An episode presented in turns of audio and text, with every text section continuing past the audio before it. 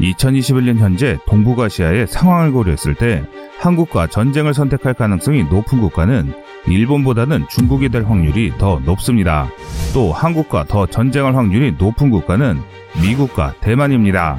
자신들의 권력 유지를 위한 민족주의 수단으로 미국이 포함되고 이를 위한 발판이 대만이기 때문인데요. 그런데 중국과 대만이 전쟁을 일으킨다면 한국의 경제에 막대한 피해를 일으킬 뿐만 아니라 향후 한국의 숨통을 줄 수 있는 유리한 위치에 서게 됩니다. 그 이유는 중국이 동북아의 모든 해상 교통로를 차단할 수 있게 되기 때문입니다.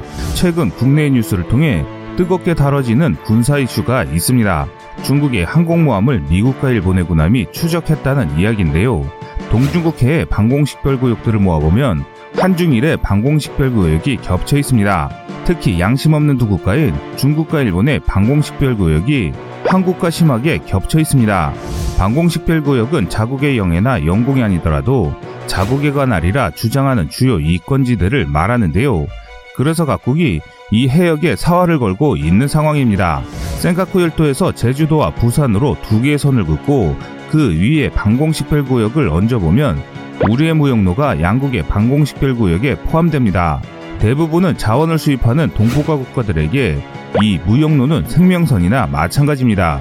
이 때문에 중국이 일으키는 전쟁은 결국 동북아시아 국가들의 생명줄을 틀어줄 수 있는 기회일 뿐만 아니라 나아가 세계 패권국으로 올라갈 수 있는 발판을 마련한 싸움이라고 할 수 있습니다.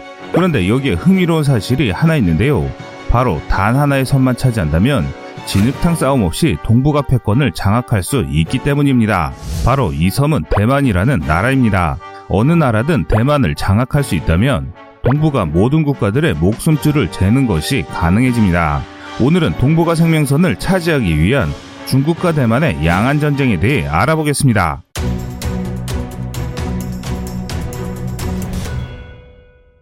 현재 우리에게 중국이라 불리는 국가인 중화인민공화국은 1949년 건국 당시부터 지금까지 대만에 대한 침략 의지를 보여왔습니다.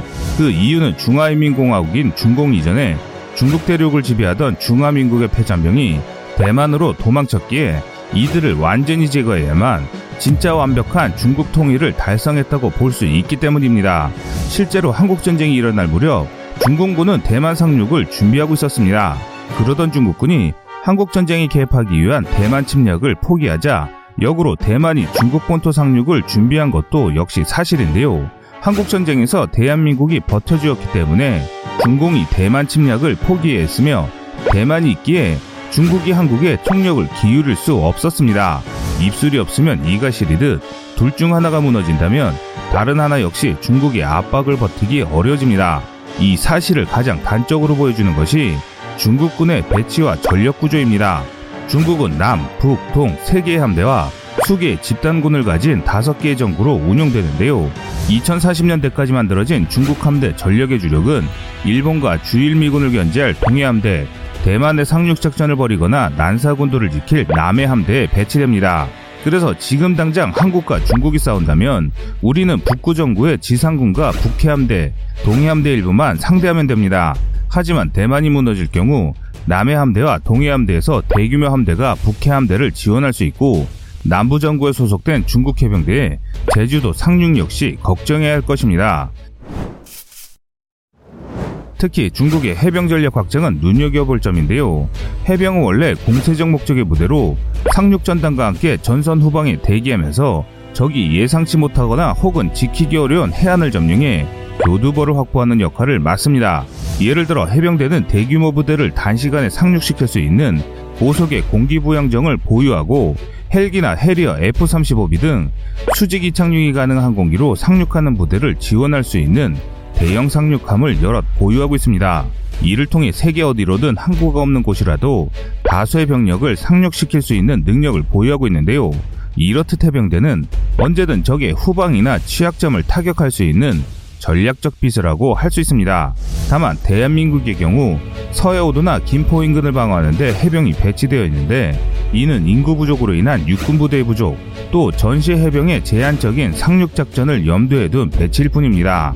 해병 1사단과 다수의 해군 항공 전력은 미 해병대처럼 진해 상륙전단과 합류해 어디든 갈 수 있도록 포항에 배치되어 있습니다.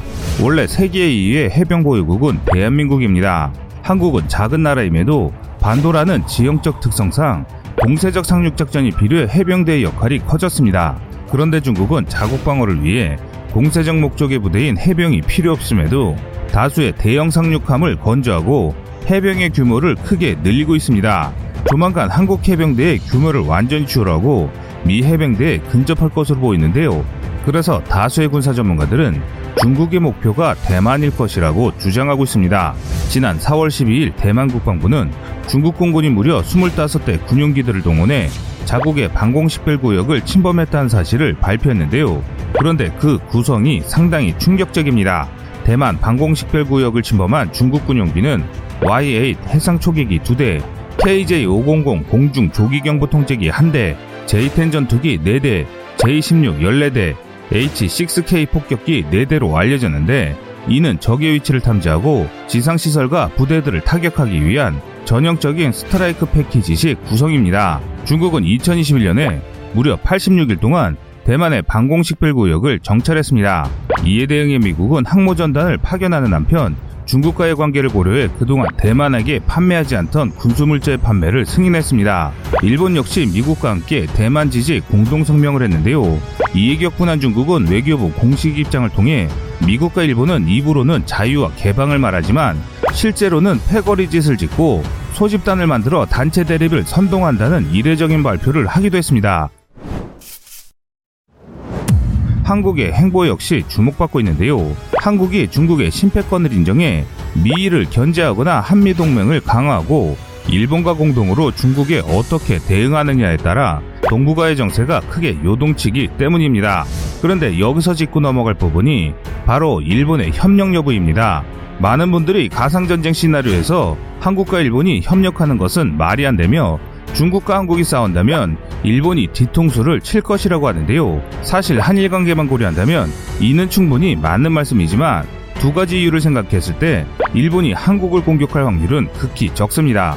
첫 번째 이유는 미국입니다. 일본이 미국의 통제를 벗어나려 노력하며 미중 사이에서 저울질을 시도하기도 했지만 근본적으로 일본은 미국의 통제를 받는 패전국이며 군사적으로도 경제적으로도 미국에 종속되어 있습니다. 일본의 뒤통수가 한국을 압박하는 수단이 될 수 있는 것이 아니라면 중국의 진출을 막아야 하는 상황에서 굳이 한일 분쟁이 일어나는 것을 바라지 않습니다. 더욱이 양국의 군사 및 경제력이 비슷해지면서 균형이 맞아가는 상황에서 한국의 악감정을 살 행동을 할 이유는 없습니다. 두 번째 이유는 더 간단한데요. 그냥 중국이 강하기 때문입니다.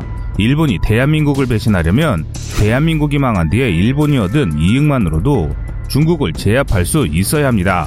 하지만 대한민국이 중국의 패 한반도 북부를 넘겨주기만 하더라도 일본은 심각한 안보 위협에 직면하게 됩니다. 동해를 통해 중국과 직접 접촉하게 되면서 오키나와뿐만 아니라 동해에서도 중국군을 상대하게 되는데 현재 일본의 영향으로 이를 극복할 방법이 없습니다. 더욱이 한국이 그저 북한을 빼앗기는 수준을 넘어 완전히 중국의 편으로 넘어갈 경우 아무리 미국의 도움이 있더라도 중국을 막을 방법이 없어집니다. 역사적으로 일본이 외침의 위협에 직접적으로 노출된 것은 세계대전을 제하면 단 두 번인데 고구려 백제가 멸망한 뒤 당가 신라의 위협에 노출되었을 때와 몽골이 고려를 완전히 복속하고 침략을 시도했을 때입니다. 그러므로 일본은 국가의 존립과 안녕을 위해서라도 한국을 반드시 지켜야 합니다. 즉, 한국과 일본의 협력은 동지의 협력이 아니란 것이죠. 양국이 모두 중국이라는 공통의 위협에 직면해 있기 때문에 각자가 생존을 위해 최선의 대응을 하는 것이 곧 협력이 되는 것 뿐입니다. 우리 역시 마찬가지입니다. 대만과 일본 둘 중 단 하나라도 중국에 무너진다면 우리의 해상교통로는 완전히 차단되며 싸워보지도 못한 채 중국에 굴복해야 합니다. 2차 대전 직전의 상황이 지금과 정말 유사한데요. 1918년 1차 대전에서 승전한 연합국은 독일의 팽창을 염려해 독일 주변의 여러 소국들을 연합시켜 대독일 포위망을 구성합니다. 개별 국가로는 독일을 이길 수 없으나 이들이 연합해 버티는 동안 영국과 프랑스가 지원한다면 독일이 다시는 침략을 벌이지 못할 것으로 보였습니다. 실제로 대독일 포위망에 참여한 국가들의 총력은 독일을 압도했고 만약 이 국가들의 역할이 정상적으로 작동했다면 2차 대전은 일어나지 않았을 것입니다. 그러나 1938년 3월 오스트리아가 독일에 합병되는 상황에도 전쟁을 두려워한 연합국은 개입을 포기했습니다. 이어 1938년 9월 독일이 체코를 겁박해 방어시설이 지어진 산맹 영토를 빼앗을 때도 연합국은 전쟁이 두려 개입하지 않았으며 이웃인 폴란드는 더 나아가 독일과 협상을 통해 체코의 영토 일부를 강탈했습니다.